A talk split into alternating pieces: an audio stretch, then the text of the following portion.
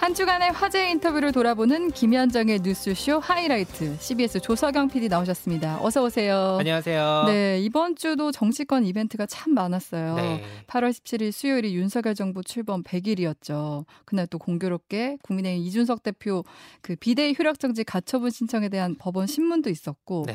지난주 뭐 이번 주 계속 핫한 인물은 이전 대표인 것 같아요. 네, 지난주 토요일이었죠. 네. 이준석 전 대표가 기자회견을 열고 당의 비대위원회 구성과 윤석열 대통령의 국정 운영 상황에 대해서 굉장히 강도 높게 비판을 했습니다. 아니 제가 토요일 오후에 계속 그 기자회견만 네. 기다리고 있었어요. 일을 일을 해야 되죠. 또 뉴스를 해야 되니까. 이준석 전 대표가 사실 그날 기자회견을 예고를 진작부터 했잖아요. 네. 13일에 기자회견 할 거다. 음. 아마 정말 많은 분들이 관심을 가지고 지켜보셨을 텐데 네. 그 13일 이후에 오늘 이제 20일이니까 딱 일주일 됐죠. 네. 그 사이에 워낙 여론전을 계속 펼치고 아, 있습니다. 네. 또 화력이 엄청 강한 인물이다 보니까 그렇죠. 일주일 내내 이슈의 중심에 서 있었는데 네. 가장 처음 이제 또 포문을 열었다고 할 수 있는 게 기자회견 이틀 뒤인 월요일에 저희 뉴스쇼에 출연을 했습니다. 네. 그 인터뷰부터 같이 들어보시죠. 이준석 대표 어서 오세요. 네, 안녕하세요. 62분간의 정말 격정적인 아, 회견이었는데 하고 싶은 말 다 하셨어요? 작금의 사태를 보면은 어, 저는 이번에 제가 기자회견 한 뒤에도 소위 대통령실이라는 곳에서 사람들이나 아니면 또 우리 당 의원님들이 하는 대응을 보면은 야 저렇게 하면 진짜 판판이 당하겠구나 민주당에게. 그러니까 결국에는 그 기자회견에서 결국 건질 내용이 개고기밖에 없었냐. 음, 그러니까 개고기에 대한 양두구육에 대한 지금 비판들이 많거든요. 아니, 당내. 이런 거거든요. 양두구육이라는 거는 제가 만든 용어도 아니고요. 어. 사자성어예요. 가장 기본이 뭐냐면은 대통령을 모시는 사람들 또는 대통령의 성공을 바라는 사람들이라면은 음. 절대 거기서 계곡이라는 단어를 무슨 불경죄 비슷하게 끄집어내가지고 지금 그 얘기 나올 때마다 많은 국민들의 머릿속에는 뭐 거기에 동의하는 분도 있고 아닌 분도 있겠지만은 윤 대통령을 계곡이랑 치환해서 생각할 사람들이 있습니다. 음. 계속 그 얘기를 하면은. 어. 그러니까 절대 해서는 안 되는 이 상황에서 대응이었거든요. 선당우사, 선당우사 강조하는데 그 선당우사를 얼마나 했는지를 설명하는 대목에서 이런 비유를 쓰셨어요. 저에 대해서 대선 당시에 EXX 저 XX 하는 사람을 대통령 만들기 위해서 나는 당대표로 열심히 뛰어야 했다. 그들이 입으로 말하는 선당우사보다 이게 훨씬 아린 선당우사였다. 그러니까 그게 미치는 거죠. 이제 가서 선거 때 보면 제가 얼마나 지방을 열심히 다녔습니까? 예. 그런 어떤 당과 후보의 장점을 홍보하고 해야 되는데 어디선가는 그 전날에도 무슨 뭐 그런 얘기 했다는 얘기 들리고 어. 기자들이 왜 저한테 그때 전원해 줬냐면요. 안쓰럽고 걱정해서 전원했던 것 같아요. 아, 알고는 뛰어라 그런 그런 얘기였어요. 알고는 저도 알고 뛰어라. 있었어요. 그 기자들 얘기할 때마다. 그래요. 근데 결국에 터진 거는 체리 따봉이죠 나중에. 그러니까 내부 총질이란 문자 그 말씀하시는 그런 거? 뒷담화 할 거면 들키지나 말지. 돌이킬 수가 없게 됐잖아요. 소- 저 저한테 개인적으로 수모죠. 왜냐면 이 새끼 저 새끼 하는 거를 음. 아 대통령이 이준석을 별로 안 좋아하는구나. 그러니까 쟤 때려도 되겠다면서 그 다음에 이제 소위 윤핵관과 윤핵관 호소인들이 절 때리기에 들어오는 약간 지령 비슷한 역할을 한 거거든요. 아, 이 XX 저 XX가 지령 같은 그거 거였다? 들었다는 사람들이 다 그때부터는 이제 저한테 어떻게 생각하겠습니까? 아, 대통령한테 이준석이라는 사람은 EXX 저 XX구나. 그러니까요. 그러 그게 그게 상징적인 의미거든요. 어. 솔직히 말하면요, 예. 그 남자들끼리 좀 술 먹다가 과격해져가지고 뭐 새끼란 표현 쓰는 경우도 있고요. 음. 근데 적어도 아까 말했듯이 적어도 하지만 앞뒤가 다르면은 그건 약간 곤란합니다. 제가 그러면은 들은 평가는 이거 아닙니까? 100년 만에 나올 만한 당 대표 음. 그리고 새끼 조합하면 100년 만에 나올 만한 새끼라는 겁니까? 그러니까 이게 뭡니까 진짜? 그러니까 이런 거 하면 안 된다는 거예요. 제가 봤을 때는. 내일 모레면 윤석열 대통령 100일입니다. 예. 이준석 대표가 매기는 성적표는 100점 만점에 음, 한 25? 25. 지난주 갤럽 수치입니다. 아, 네. 여론조사 수치 정도? 지금은 냉정하게 그렇고요. 젊은 사람으로 가면 순진하게 보면은 13 뭐 이런 것도 있습니다. 어, 그 젊은 층. 안에 세부 수치를 보면은 음. 그리고 호남 막 9 이러거든요. 예. 이게 우리가 팔았던 고기가 아니거든요. 네, 8월 15일에 있었던 국민의힘 이준석 전 대표 인터뷰였습니다. 저도 그때 이제 유튜브 실시간 중계로 봤는데 4만 명이 조- 동시 접속을 했더라고요. 평일이란 걸 감안하면은 아 평일이 아니죠. 휴일이잖아요. 휴일이라는 그때. 점을 감안하면 굉장히 연휴였고. 많은 분들이 보시더라고요. 네. 그만큼 정말 관심이 집중이 됐던 거였죠. 그러니까 정말 이 전 대표의 행보에 관심이 많구나 이런 걸 느꼈는데 이 전 대표가 윤석열 정부 100일 성적을 준다면 25점이다. 또 그리고 윤핵관들이 다음 총선 공천만 바라보고 있다. 있다. 그래서 굉장히 강도 높은 비판을 했어요. 네, 그 얘기를 좀 의미를 부여를 해보자면은 네. 정부 여당과 보수 정당의 미래에 대한 이야기를 네. 본인은 하고 있다라고 주장을 하고 있는데 사실 이목이 쏠리는 거는 네. 이준석 전 대표가 이제 양두구육이라는 사자성어를 자주 쓰지 아, 않았습니까? 그니까요. 네. 양의 머리를 걸고 개고기를 판다는 사자성어를 쓰니까 네. 대통령이 개고기라는 거냐? 음, 라는 반발이 그랬었죠. 나오고요. 네, 네. 또 윤석열 대통령이 대선 당시 이전 대표를 향해 이 XX 저 XX 했냐 안 했냐 네. 뭐 이런 논란들이 좀 자극적인 표현들을 중심으로 논란이 이어지고 있습니다. 네, 그때 한 뉴스쇼에 거의 한 40분 정도 출연했었죠. 그리고 네. 댓글쇼에도 나오시고 정말 할 말이 많으셨나 보다 이런 생각이 들더라고요. 사실 끝나고 집에 가야 되는데 네. 안 가고 계속 밖에 있다가 댓글쇼 같은 경우에는 저희가 이제 라디오 청취자들과 인사를 나누고 네. 유튜브로만 하는 플러스 방송인데 네, 안 가고 있다가 그냥 듣고 있다 들어온 거예요. 네, 원래 네. 예정에도 없었고 네. 저희 김현정 앵커도 알고 부른 게 아니거든요. 네. 그렇게 됐더라고요. 그래서 그때 양두구육 얘기를 또 하셨잖아요. 네. 근데 그때 제가 이준석 대표 보면서 아 정말 영리하다 이런 음. 얘기를 하셨던 게 그 다른 분들이 개고기에 대한 반발을 하면 결국 대통령이 개고기로 개로 보일 것이다. 네. 이런 얘기를 했는데 그러면서 또 한번 그걸 상기시켰다는 게 좀좀 놀랍긴 했었어요. 그렇죠. 그게 네. 일종의 기술인 거죠. 네, 네. 여론전의 기술을 잘 쓰고 있다. 네, 이준석 대표가 또 이렇게 방송에 출연해서 센 얘기를 하다 보니까 그 17일 수요일에 있었던 윤석열 대통령 취임 100일 기자회견에서 관련 질문이 나올 수밖에 없었잖아요. 그런데 그렇죠. 윤석열 대통령이 대답을 좀 회피하는 듯한 인상을 줬어요. 그렇죠. 윤석열 대통령이 이제 민생 챙기느라 뭐 국정 챙기느라 다른 정, 정치인들 발언을 살필 시간이 없었다. 네. 또 자기는 원래 이제 정치인들의 발언에 대해 특별히 대답을 하지 않는다. 라는 얘기를 하면서 회피를 했습니다. 네. 그런데 이제 또 마침 그날이 이준석 전 대표가 낸 국민의힘 비대위 효력정지 가처분 신청 신문 기일이었는데 네. 이제 이준석 전 대표는 회피하는 스타일이 아니죠. 기자들 앞에서 당내 민주주의를 고민하느라 대통령 기자회견을 챙기지 못했다. 불경스럽게 아주 정말로 저는 이때 정말 대단하다고 느꼈습니다. 저도요. 이게 무슨 뭐 이준석 대표 긍정적이라는 뜻이 아니라 아 이 사람 이렇게까지 하는구나. 음. 대선 때도 사실 이 두 사람이 강하게 부딪혀서 네. 윤석열과 이준석의 석자를 따서 투스톤 갈등이라는 말이 있었는데 맞아요. 근데 그때도 와, 대표가 자당 후보를 향해서 저렇게까지 하나 대선 싶었던 그렇죠. 그렇죠. 네. 순간이 있었는데 이번에는 사실 이준석 전 대표가 이 전 대표라고 지금 저희가 부르지만 네. 화요일까지는 대표였거든요. 네. 비대위에 출범하기 전까지는 어쨌든 그렇게 이어지고 있는 상황, 자기가 리더십이 있고 당의 대표였던 사람인데 자당의 대통령을 향해서 저렇게까지 하는구나. 음. 굉장하다라는 생각이 좀 들었었죠. 네. 그래서 이제 이제 이 두 사람이 애초에 좀 잘못된 만남이었다라는 평가가 나오기도 하는데요. 네. 바로 윤석열 대통령의 대선 당시 멘토로 불렸던 심평 변호사가 뉴스쇼에서 한 얘기입니다. 같이 한번 들어보시겠습니다. 어제 100일 기자회견, 예. 음, 어떻게 평가하십니까? 어, 윤 대통령이 아, 그 먼저 말씀드릴 것은 제가 그 윤 대통령의 멘토는 아니고 아, 뭐그 선거 과정에서 예. 뭐 조언을 한 것이죠. 예. 어, 저분이 좀그 어, 한 번씩 그 사이다 발언하는데 음. 대부분의 고구마이 텁텁해요. 누가요? 윤 대통령이.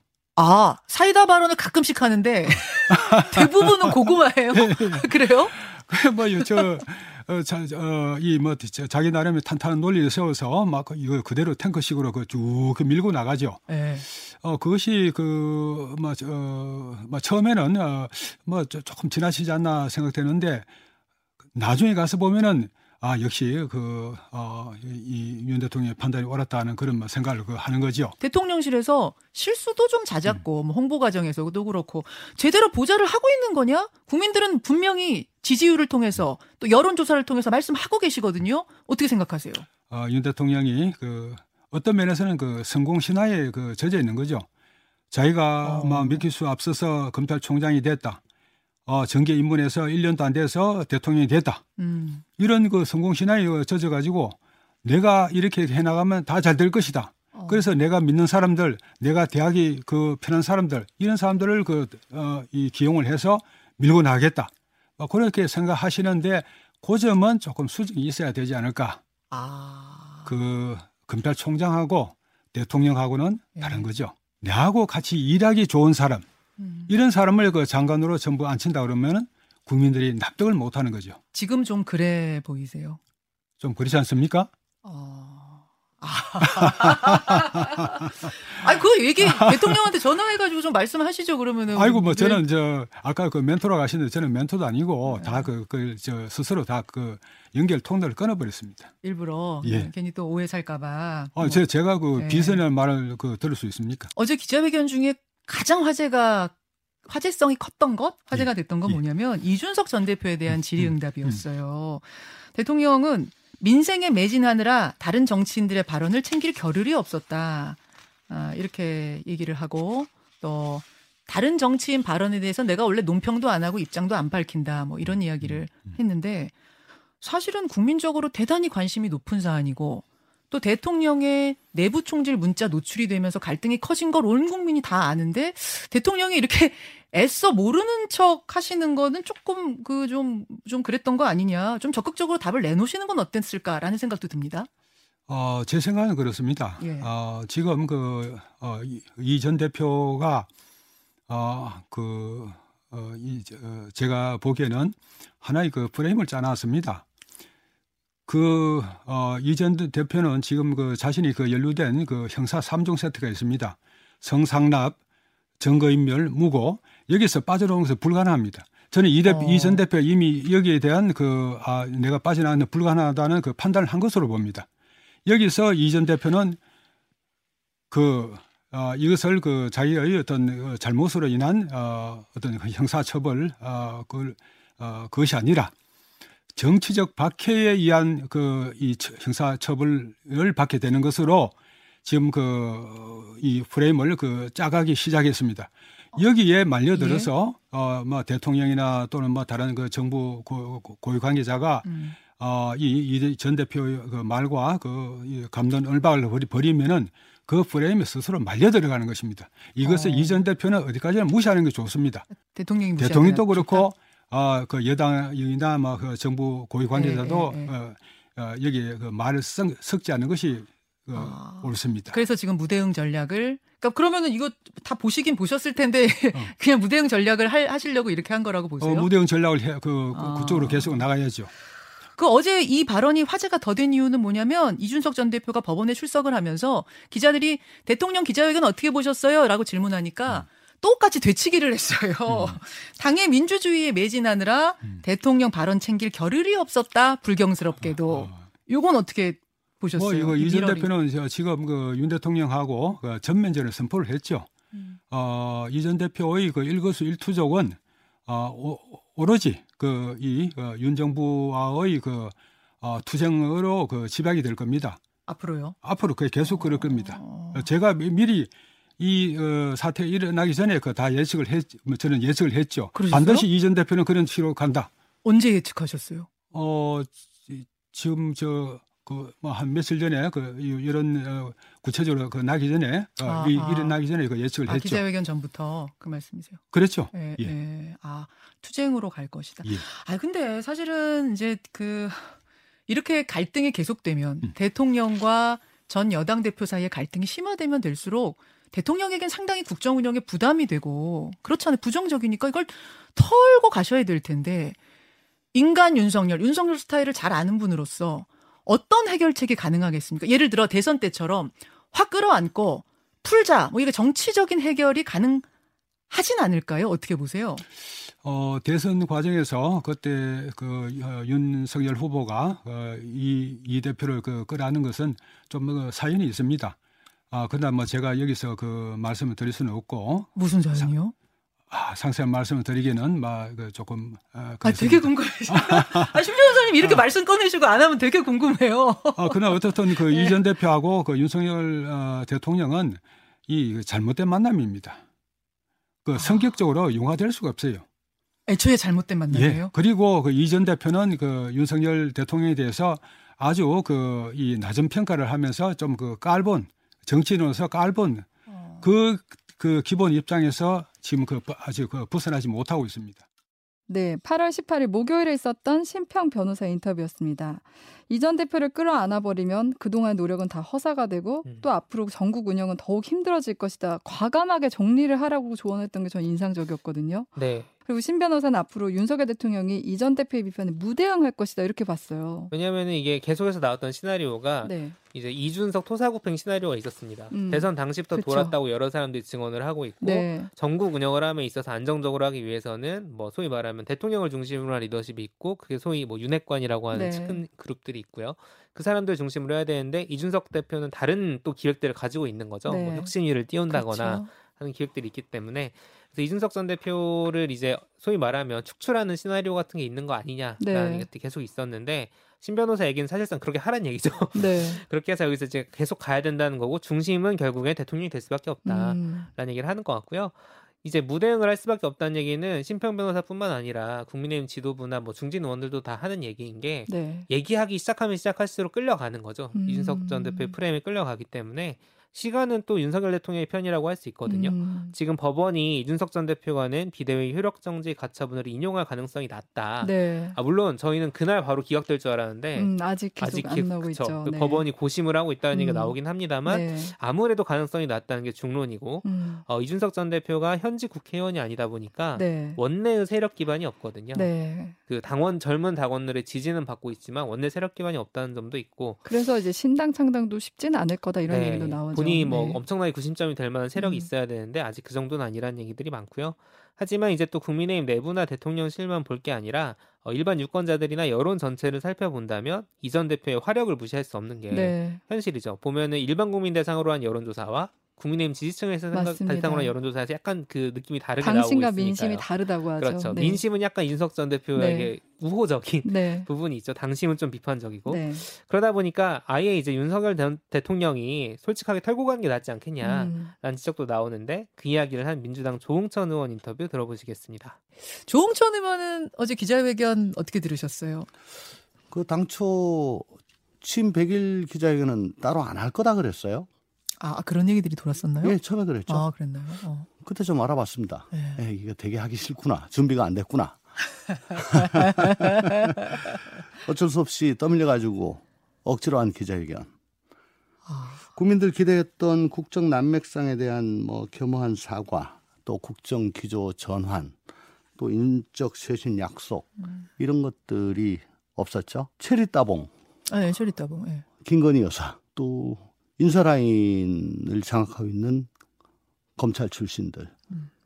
여기에 대해서는 반드시 질문이 있었어야 되고 아. 답변이 있었어야 될 것 같은데 음. 한마디로 솔직하지도 성의 있지도 시원하지도 않았던 아. 그런 기자회견 아닌가. 제일 화제가 된 게 이준석 대표 관련된 거였어요. 뭐 워낙 국민적인 관심사가 지금 크다 보니까 그 질문이 반드시 나올 거라고 생각했고 나왔습니다. 네. 근데 대통령의 답변은 민생에 매진하느라 아, 다른 정치인의 발언을 챙겨볼 기회가 없었다. 그러자 이준석 대표가 그걸 똑같이 되받아쳤죠.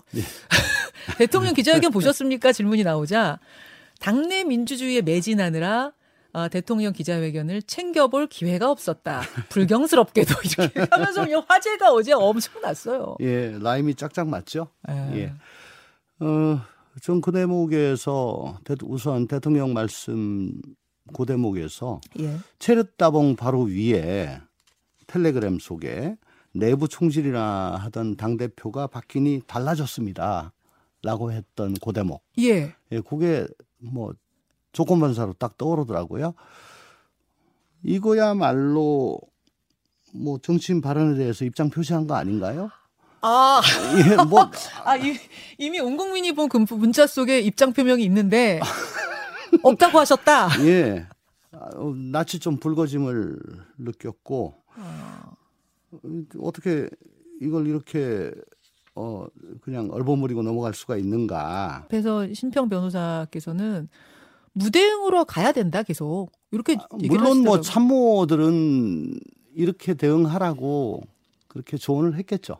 음. 뭐또 기술적으로만 보면은 어, 현명한 대응이라고 할 수도 있겠으나 아. 지금 20% 중반대의 저조한 지지율을 감안한다면 예. 통상적인 그런 어, 기자회견의 테크닉 음. 어, 그거만 가지고 지금 넘어갈 수 있는 그런 상황인가 하는 그런 생각이 듭니다. 아. 좀더 솔직했어야 되는 거 아닌가 싶은 생각이 듭니다. 그러니까 뭔가 음, 해명이든 수습이든 네. 뭔가 뭔- 뭔가는 좀 나왔어야 되지 않겠느냐라는 그런 말씀. 예, 거기다가 지금 상대방이 누굽니까 이준석 아닙니까? 예. 당대 최고의 순발력과 전투력. 예. 아, 당대 최고로 보세요? 아유, 뭐, 통상 이 정도 되면은 상대가 대통령이고 또 네. 이쯤 왔으면은 대충 한 발 물러서고 다음 기회를 기다리죠. 근데 거기서 라임 딱딱 맞춰가지고 네. 불경스럽게도 그러면서 차 하는 거 보고 정말 타고난 싸움꾼이다. 예, 싶은 생각이 들더라고요. 아, 조홍천 의원님도 사실은 뭐, 뭐, 뭐, 굉장히 말씀도 순발력 있게 잘하시고, 또 뭔가 반대 의견 있을 때 거침없이 내고 하시는 스타일인 조홍천 의원이 보기에도 저렇게 못하세요? 자당 출신 현직 대통령 더군다나 임기가 시- 지금 뭐 4년 9개월. 엄청 남은 현직 대통령을 상대로 아 정말 타고난 정, 저, 저 정도까지는 저도 못할 것 같은데 예. 네, 8월 18일 목요일에 있었던 민주당 조홍천 의원의 인터뷰였습니다. 사실 지금 역대 정부와 비교할 때 윤석열 정부 지지율이 낮다 보니 인적 쇄신에 대한 요구가 계속 나오잖아요. 네. 그런데 윤 대통령은 정치적 목적으로 인사를 하지 않겠다 100일 기자회견에서 이렇게 선을 그었어요. 물론 네. 이제 지금 뭐 정책기획 수석을 신설하기로 하고 이제 이 실장 6수석 체제로 간다고는 했는데 보강을 한다는 얘기죠. 네, 네. 근데 사실 그 인사라는 게 가장 효과적인 방법이기도 해요. 네, 그렇죠. 근데 사실 이제 정치적 목적으로 인사를 하지 않겠다라는 말을 듣고 전 조금 이상했던 게 네. 아, 대통령의 모든 동쟁이가 정치 행위인데 음, 듣기에 따라서는 이게 굉장히 정치 혐오적인 표현으로 들릴 수 있겠다는 생각이 들었거든요. 네. 그 인사를 통해서 그리고 메시지를 주는 것이 대통령이 쓸 수 있는 가장 강력한 카드이기도 하고요. 네. 그러니까 조홍천 의원도 그런 얘기를 했습니다. 가장 큰 권한이 인사권이다 대통령은. 음, 윤석열 대통령 스타일이 뭐 사람을 믿는다, 네. 잘 바꾸지 않는다, 뭐 이런 얘기가 나오지만 지금 그 스타일을 바꾸라는 게 지지율에 담긴 메시지다라고 네. 여러 사람들이 지적을 하고 있거든요. 네. 어쩌면 이제 단순히 이런 생각도 제가 해본 게 스타일을 넘어서 음. 자 이제 우리 바뀌었습니다라고 메시지를 주려면 네. 그만큼 신선하거나 신뢰가 가는 음. 인물이 중요한 자리에 가야 되는데 네. 혹시 마땅한 카드가 없는 거 아닌가 음. 라는 생각이 들기도 하더라고요. 근데 실제 취재 기자들 얘기를 들어봐도 그런 문제가 얘기가 음. 나오더라고요. 그리고 제안을 해도 뭐 고사를 한다는 고사하죠. 얘기도 나오고. 왜냐면 윤석열 대통령 본인이 이제 정치 신인이었기 때문에 네. 본인의 사람이라고 하면 지금 또 문제가 되고 있는 검찰 그렇죠, 출신 검찰. 인사들밖에 네, 네, 없는 네. 것이고 네. 아무튼 그런 상황인데 지금 이제 공석이었던 장관급 네 자리 중에 공정거래위원장과 검찰총장 후보자가 지난 주 말에 나왔습니다. 이번 네. 주 말에 네. 자, 교육부 장관과 복지부 장관 여전히 물적 물색 중이라고 하는데 음, 어, 과연 대통령실이 지금 내세운 플러스 인적 쇄신으로 네. 여론의 방향이 바뀔지 좀 지켜봐야겠습니다. 네. 여기까지 이번 주 정치권 이슈를 짚어봤고요. 잠시 광고 듣고 이어가겠습니다.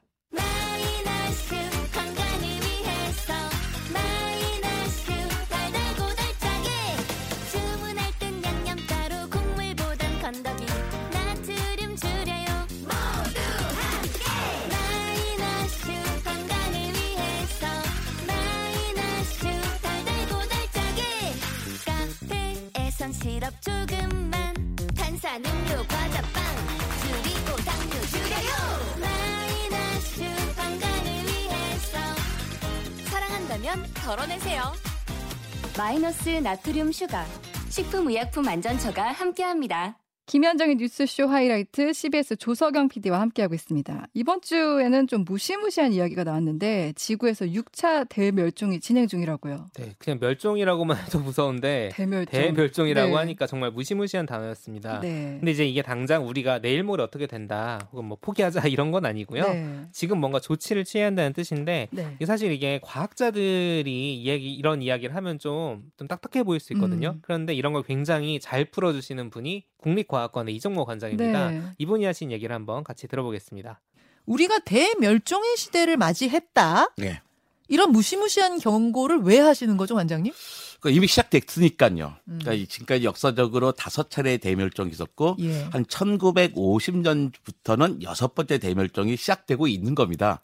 그러니까 이 방송을 듣고 계신 분은 대부분이 태어날 때부터 여섯 번째 대멸종 시대를 살고 있는 거예요. 아, 잠깐만요. 그러니까 앞으로 온다가 아니라 이미 와 진행되고 있는 상황이죠. 이미 대멸종의 시대? 여섯 예. 번째 멸종의 시대? 그럼그 앞에는 공룡 멸종, 또 뭐, 뭔 멸종? 그러니까 공룡이 멸종할 때가 다섯 번째 대멸종이었어요. 6,600만 년 전이었죠. 아, 그러니까 지금 한 5억 4,100만 년 사이에 예. 이, 이미 다섯 차례의 대멸종이 있었고 어. 그다음에 지금은 여섯 차례의 대멸종을 겪고 있는 겁니다. 대멸종이라 그러면 사람들이 어마어마하게 뭐 엄청난 사건이 될것 같지만 사실은 슬금슬금 슬금 사라지고 있는 거예요. 지구의 역사가 아주 길잖아요. 예. 그런데 거기서 한 100만 년 아니 짧은 수십만 년에 걸쳐서 슬금슬금 사라져요. 자기는 사라진지도 모르고 있는데 어느 순간에 사라지게 많은 게 바로 대멸종입니다. 지금은 여섯 별째 멸종의 시대다. 예. 어디를 보면서 우리가 아 멸종이 진행되고 있구나를 느낄 수 있습니까? 어, 멸종이 진행되고 있다는 걸 지금 우리가 다 끝나는 걸 볼 수가 없잖아요. 예. 근데 그때 전제 조, 조, 조건이 있어요. 제일 처음에 생물 양이 줄어드는 게 아니라요. 생물의 종의 다양성이 떨어집니다. 지구도 원래 인간이 바글바글바글 하잖아요. 바글바글하죠. 인간 하지만 바글바글하죠. 중요한 건 뭐냐면 생물의 다양성이 급격하게 떨어졌다는 거예요. 만 년 전에는 99.9%가 야생 동물이었어요. 예. 0.1%만 인간과 가축이었죠. 예. 근데 지금은 99.9%였던 야생 동물이 3%로 줄어들고 세상에 네, 0.1%밖에 안 된던 인간과 가축이 97%가 된 거죠. 그러니까 이미 환경이 너무 많이 파괴가 돼서 허약했던 종들, 약한 종들부터 다 사라지고 예. 우리처럼 독한 아이들만 지금 겨우 견디고 있는 대멸종, 지금 진행되고 있는 대멸종의 끝은 언제 어디로 보세요? 그러니까 그건 사실 우리 다 알고 있어요. 생태계 되게 불안하잖아요. 마지막 한 방이 뭘까? 뭐예요? 10년 전만 해도 사실 아무도 고민하지 않았던 거예요. 음, 바로 모든 멸종은 기후 위기로거든요. 기후, 날씨, 지금의 기후. 기 이산화탄소입니다. 이- 마- 마지막 한 방은 이산화. 이산화탄소, 메탄이란 것을 우리는 다 알고 있죠. 그래서 그래서 우리에게 사실 희망이 있어요. 기후 위기의 원인이 누구냐면 바로 우리 인간이에요. 그러니까 이게 우리한테 희망인 거죠. 아, 우리 속수무책이 아니에요. 예전에 다섯 차례 대멸종을 당했던 생명들은 속수무책이었는데 그땐 천재지변이었는데 네, 우리는 우리만 변하면 되거든요. 우리만 변하면 되기 때문에 우리에게는 희망이 있는 거죠. 네, 8월 18일 목요일에 있었던 국립과학관 이정모 관장 인터뷰였습니다. 사실 우리 지난주에 겪었던 폭우도 그렇고 음. 지금 여기저기 지구가 아프다 경고를 네. 보내고 있는 것 같아요. 그렇죠. 네, 정말 기후 위기가 먼 미래에 있을 것 같은 내용이 아니라 우리 삶에 큰 위협이 되고 있다 느끼는데 제가 요새 기사를 쓰면서 느끼는 게 언젠가부터 폭염이란 단어를 많이 쓰고 있더라고요. 그렇죠. 몇해 전부터예요. 그리고 네. 폭염, 폭우. 폭우. 그러니까 예전에는 그냥 무더위였다면 음. 이제 폭염이란 단어를 쓸 상황이 된 거죠. 그러니까 네. 그만큼 우리가 기상 이변을 자주 겪고 있는 것 같아요. 이제는 많이들 체감하실 것 같아요. 네, 특히 이제 젊은 세대일수록 민감할 수밖에 없는 게 그 피해를 더 많이 보기 때문입니다. 네. 얼마 전에 이제 8월 초에 나왔더라고요. 벨기에 자유대학 연구팀이 발표한 내용인데 한국의 2020년생들, 그러니까 네. 지금 뭐 애들이죠, 네, 애기들이죠, 네, 네, 네. 살 1960년생들보다 평생 겪을 폭염이 12.3배 많다. 아. 이걸 나라별로 조사를 했더라고요. 네. 나라의 어떤 여러 가지 상황과 정책과 이런 걸 감안을 해서 네. 전 세계에서 5위입니다, 한국이. 아. 그러니까 우리나라 기상청에서도 근데 2081년에서 2100년에 폭염이 있으니까 앞으로 약 80년에서 100년 뒤죠. 네. 그게 2000년에서 2019년 대비 최소 3배. 근데 많게는 11배 늘어날 거라고 전망을 아, 했거든요. 네. 그러니까 폭염이라는 기준이 있더라고요. 그러니까 어디까지는 그냥 음. 더운 거니까 무더위라고 하는데 네. 폭염이 되려면 기준이 있는데 그걸 넘는 게 실제로 과학적으로 조사를 해보면 이렇게 될 거다라는 아. 거죠. 제가 기사 쓰면서 느꼈던 게 맞았던 네. 거네요. 그렇죠.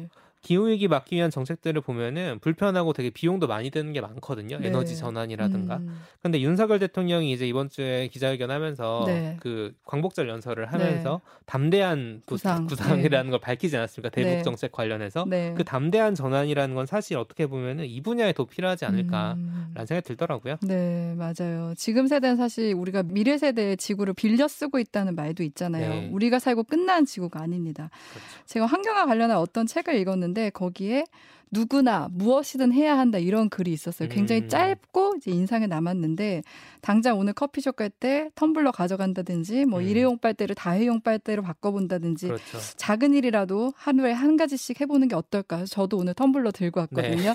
네. 여기까지 김현정의 뉴스쇼 하이라이트 CBS 조석영 PD와 함께했습니다. 고맙습니다. 감사합니다.